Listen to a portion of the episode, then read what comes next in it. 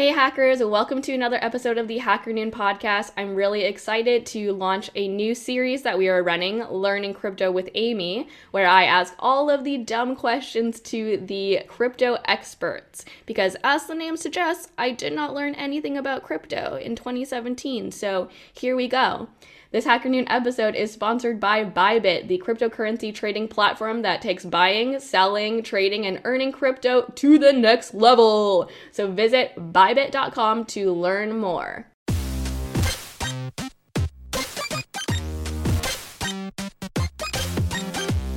Hacker Noon podcast. So, 10 months ago, I got super, super lucky. I started working at Hacker Noon as an editor. And mind you, Hacker Noon obviously has a lot of content on software development, blockchain, and cryptocurrency. And I considered myself lucky to be hired because I don't know anything about that. Instead, I had focused on the business tech aspect of things and cybersecurity and data integrity. But to me, still 10 months later, crypto is escaping my brain. It is confusing me. I don't understand. There's so many layers and aspects to it. And so I have decided along with Utsav, who is the resident Hacker Noon blockchain editor, to start a series for the podcast on learning cryptocurrency. So, everyone, welcome to Amy Learns Crypto, presented by Hacker Noon and hosted by me, Amy Tom, in conjunction with Utsav. Welcome. Thank you, Amy, and thank you for not using the word experts because we are all learning and it has been a fun journey and hopefully together we will all learn something new about cryptocurrencies and blockchain as the world is okay that's me. great yeah. because um I don't know anything, okay? like, we need to start from the very, very beginning. Like, even uh, pre 2017, in the whole cryptocurrency movement and era, we gotta go even way before that. And uh, I need to know why we even use money. Let's start from the very, very beginning, Utsav. What even is money? Right. So there are jokes on like Twitter where how do you identify someone who trades crypto or buys Bitcoin? So the usual suspect thing is you ask them, so what exactly is money? They whip out their markers and a chalkboard and say, I'm so glad you asked. This is the question that I prepared for. Excellent. Like, what exactly is money? So let's go back thousands of years, right? The dinosaurs had just gone away, maybe taken away by God if you are a creationist, or via the asteroids if you believe the scientists. So what happened was when humans started to settle and they had these like settler uh, settlers, agriculturers, foragers, or whatnot instead of the hunter gatherers. So when we started living in villages, we needed to exchange value. Now imagine, oh, I'm so sorry I can't see that Nicolas Cage poster behind you. So, so imagine if I was like, hey, I really want that poster from you, mm-hmm. and how do I get it from you? Imagine that there is no money. Money is basically how people exchange value. So you would say, okay, I would sell that to you for, let's say, Y amounts of dollars because we have money now. But mm-hmm. thousands of years ago, there used to be this requirement called a double coincidence of wants. I needed to have something that you wanted for us to enter into a trade. Let's say you would say, Hey, I like your design that your wife did. And mm-hmm. if you could give that to me, I could give you that particular poster. Mm, this is what is okay, called. Uh, okay, so like Utsav. If you want my Nicolas Cage poster, you're gonna have to give me five goats. Yeah, exactly. I needed to have five goats, and if not, I would have to find somebody who had five ghosts, like goats, not ghosts. Uh, right? And then trade and them, and yeah. then trade me. Okay, yes. Mm-hmm. Yeah. So that was the reason. Like that was what was called the barter system. You could mm-hmm. barter, but they used there used to be this requirement called a double co- coincidence of wants. Mm-hmm. But then and the start- perception of value is individual, right? yeah, beauty lies in the eyes of the beholder, is what people would have said about money back in the day, right? Okay. More egalitarian people, not, yeah. So coming back, so now when people started to build their kingdoms, like we started as individual foragers and then we became colonies, kingdoms, or whatnot. And when these became large enough, they were like, let's issue our own coin. Just as these 2017 ICOs, let's issue our own coin. They issued their own coins. The problem was standardization.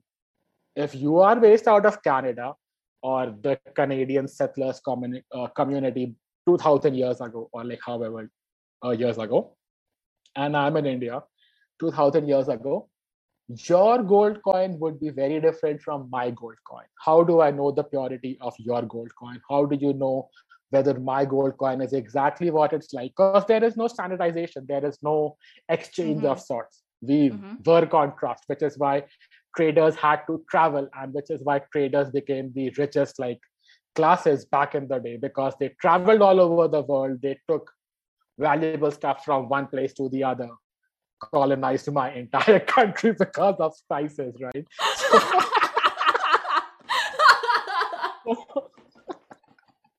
right. oh yeah, we're really going back in the day. Okay. Yeah. Value So- of money. Let's go. so that's how valuable money became. Yeah. Like, and that's just like a part of the story. So now when pe- uh, people started to become more globalistic, nations were like, let's stop colonizing and let's start to work in terms of trade. Let's call it economic colonization, as some people call it. So now when they had what is called paper money, which was invented in China 2000 years ago, they were like, why do you need to have gold coins? Because gold is scarce and you cannot like easily make, let's say, 20 gram gold coins or 20 ounce gold coins Mhm. every time. It could be different. Some Mhm. parts get shaved off or whatnot. So they were like, I am the government. I will print a piece of paper and I will say the value of that paper is worth a hundred of whatever. This piece of paper, 50 of whatever. So now it became, however powerful that particular country was, the value of their of their currency became something like that, relative Mm. To the other countries, which is why we have terms such as dollarization, right? Mhm. Because Okay. the American, yeah. then why 2000 years ago did all of the countries not print the currency and they all were worth the same thing? So 2000 years ago, they did not have the printing press.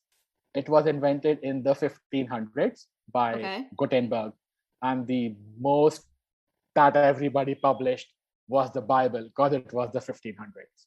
Hmm Nobody thought like like let's print money, which they could have, but they were like let's print about Jesus. It's okay, their choice. So yeah. so which is why like when we started to print money we realized that we have to make it harder because if you print a note and i print a note and the government prints a note now we have three pieces whose note reigns supreme so it has to be the government note so they make it very hard for people to make it and like they add the special inks or dyes or whatnot Mhm, to create it. Special signatures are practically put into that. Coins have a very funny thing. So, a coin, at least in India, let's give the example of a five rupee coin. It costs the government 90 paisa, which is like cents to your dollars. So, 90 paisa to create a five rupee coin, and the rest is government's profit mhm. four rupees and 10 paisa. So every time a government makes a coin, it makes a profit, Mhm. a 500, a 600% profit. And whenever a, a Oh. government prints money, it's an infinite amount of profit because they used something that was valued at zero, a piece Yeah. of paper, and now it is worth, at least in Zimbabwe, they printed a hundred trillion dollar note, or was it a one trillion dollar note? Like, imagine the kind of value that you create just because you are the government. So that is a very small history of money. In Okay. 2008 was when we heard about the housing crisis. A very mm-hmm. short take on the housing crisis, like at least according to the experts, and I am neither, is that because the banks were gambling with our money, hmm they had been over leveraged. Like they used very big words like CDOs or leveraged positions, over leveraged positions or whatnot, which basically at its essence is the government was gambling with the money that we had deposited in the banks for safekeeping. Yes. And when everybody gambles, everybody loses. Everybody thought as long as the music keeps playing, as long as the next sucker keeps on investing money, the Mhm. markets would keep on rising. But when that Mhm. last sucker said no, it fell down like a house of cards, to Mhm. use the analogy. So in 2008, like this crisis told people that the big banks, and then like the reason why this happened was that the government was instead of penalizing these big banks, they were like, here, have a few more million dollars, a few more hundreds of millions of dollars, so that you guys don't fail, which is covered very well in this movie called Too Big to Fail. Thank you for the money.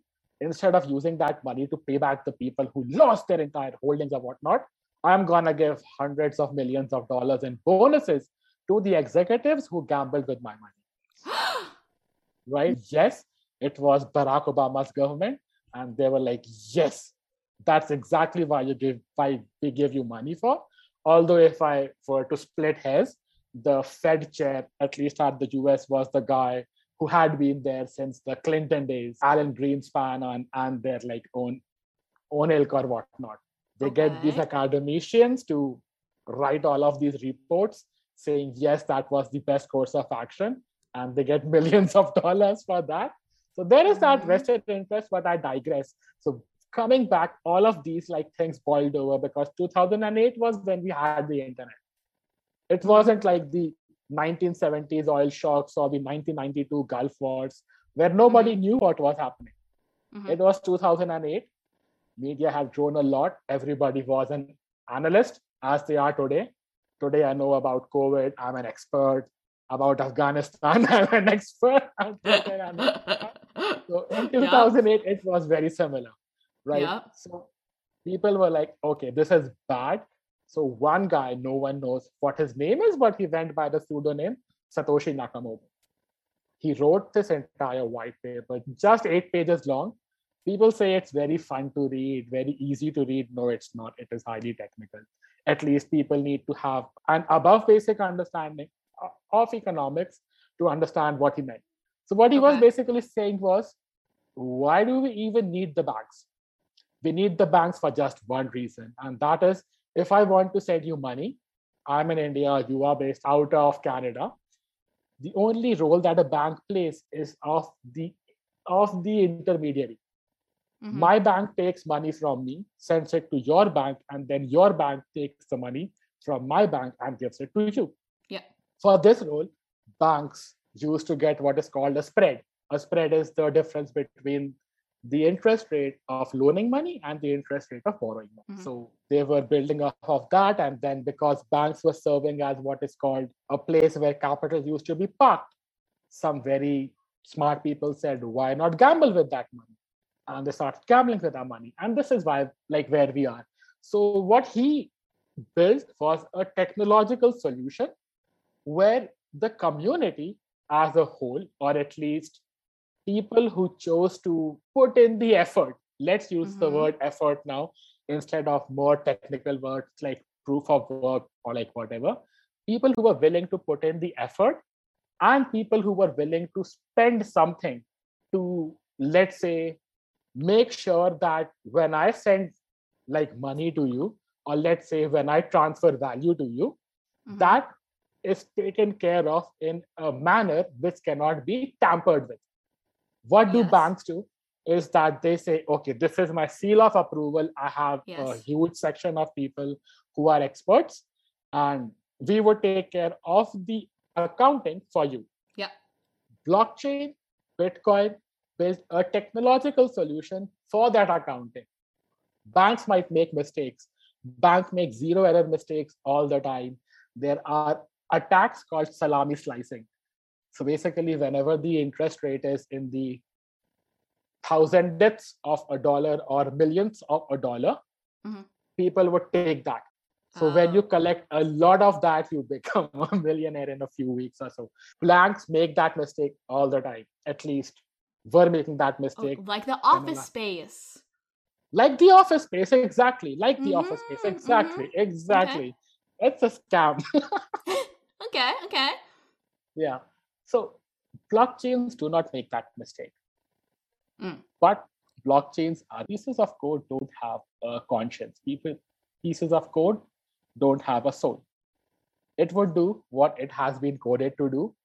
Third party actors can tamper with the code because at the end of the day, it is a piece of code. Who writes the code? So the code is like maintained by a group of people. It's called the Bitcoin core software. It's freely available. It it is open source, and there are thousands, if not tens of thousands, of people simultaneously working on improving that code, trying to make it better. Just like HackerNoon's own GitHub account. Like imagine, I'll take the example of Noonies, right? Uh, so whenever there is a change that needs to be made to the documentation, what does somebody do? They could either message Tom, or what they could do is go to HackerNoon's GitHub and submit what is called a pull request or a push request. I am not a programmer, so I might be getting these words wrong, but it is one of these two. So basically, mm-hmm. whenever somebody finds a problem or when somebody wants to, let's say, suggest a change to a piece of code, they submit that code to the actual code that exists. And if it gets accepted by the community and there is this entire voting over there, Mm. very demo, very democratic in the Mhm. sense how we see it from thousands of miles away. I don't know what might be Okay, happening okay. inside, but at least from thousands of miles away, it looks very democratic. Every Okay. new piece of things that get added to the code, to the piece of software, needs to be voted upon and is highly contested by the people. Mhm. There have been cases where some people say, I want to do X, some say, I want to do Y. That is called a fork. So Mhm. some people say, I'm going to build my own blockchain. And if you follow Futurama with cocaine and like hookers, but I digress. So Mhm. when that fork happens, it's like when two different systems emerge. Okay. Okay. So go I want to go back to the original question which is what even is money? And before we get into too much about Bitcoin because we're going to do that later on, I want to know like how do the how do we determine the value of money of whatever the money Interesting. is? Mhm. Interesting, interesting. So earlier, and according to some, let's say, tinfoil hat people, it used to be backed by gold, at least up till the 70s, up as per the Bretton Woods Agreement, or like up until the Bretton Woods Agreement, which was done by the WTOs of the world, like UN bodies. Not exactly UN body, but called a specialized agency of the UN. So what they said was, however much gold you have, you could print as many notes. And we would link a lot of that to the US dollar. So now the demand for the US dollar went through the roof. There was, Mm. And I guess there uh, still is, a lot more US dollar notes outside of US than in the US. Yes. A lot of them are in Chinese vaults right now, or at least via Chinese vaults into the African markets. But that was the reason, or that was how they were valuing their own particular currencies. Somewhere down the, the line, amount of gold that they had at the time whenever they decided. So that's why America became like a big country because at the time they had the most gold. Is that what you're saying? America had a geopolitical advantage. So, like, they don't have enemies on their border, right? Mm. On their top is Canada. They apologize for everything. On their south is true. Mexico, right? They like the, Mexico used to be huge. There were wars in between the Mexico and the US in the 1800s. But anyways, it has settled disputes with all of its neighbors, and it's very separated from the rest of the world. Mhm. The Pacific Ocean on one side and the Atlantic Ocean on the other Mhm. right? Some of the largest oceans of the world. So geostrategically, they are very well located. When World War One Mhm. happened, nobody attacked America. They were busy fighting amongst themselves. At the Mhm. fag end of the of the war, Woodrow Wilson, the US president, was like, hey guys, could you stop fighting? And they were like, no.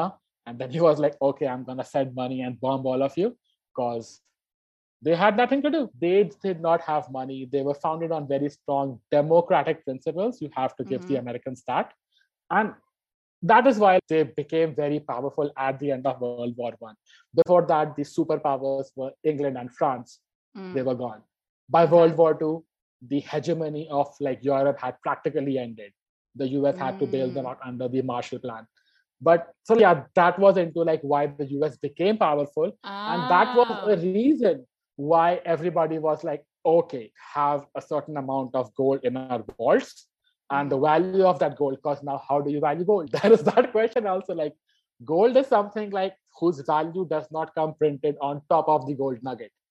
Mhm. So you need to value it as so they basically tagged it to the US dollar, but now the demand for the dollar started to outstrip the supply, and people were like, okay, we are gonna have what is called a free float.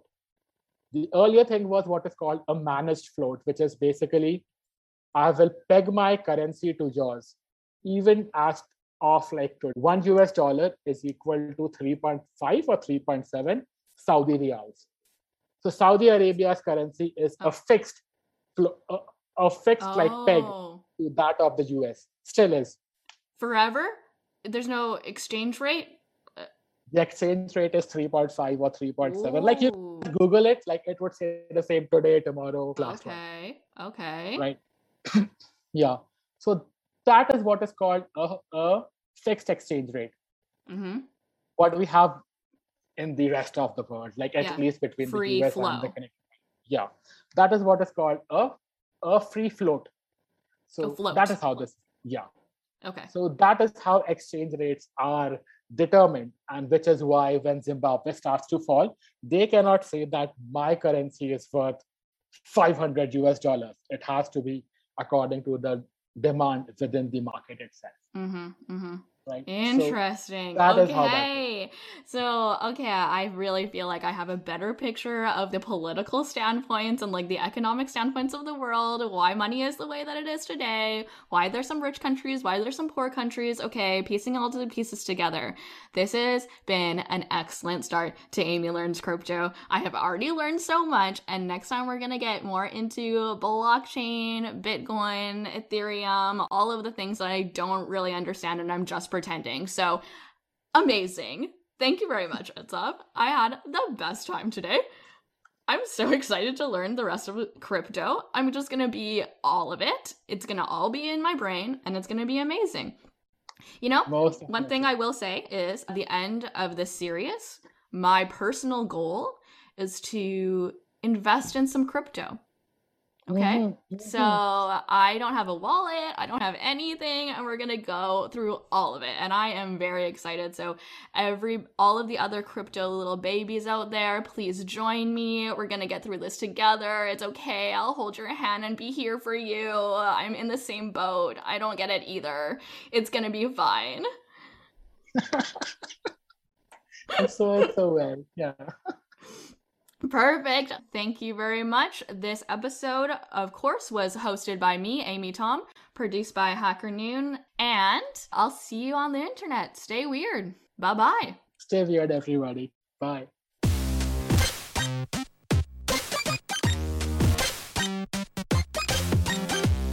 Hacker Noon podcast.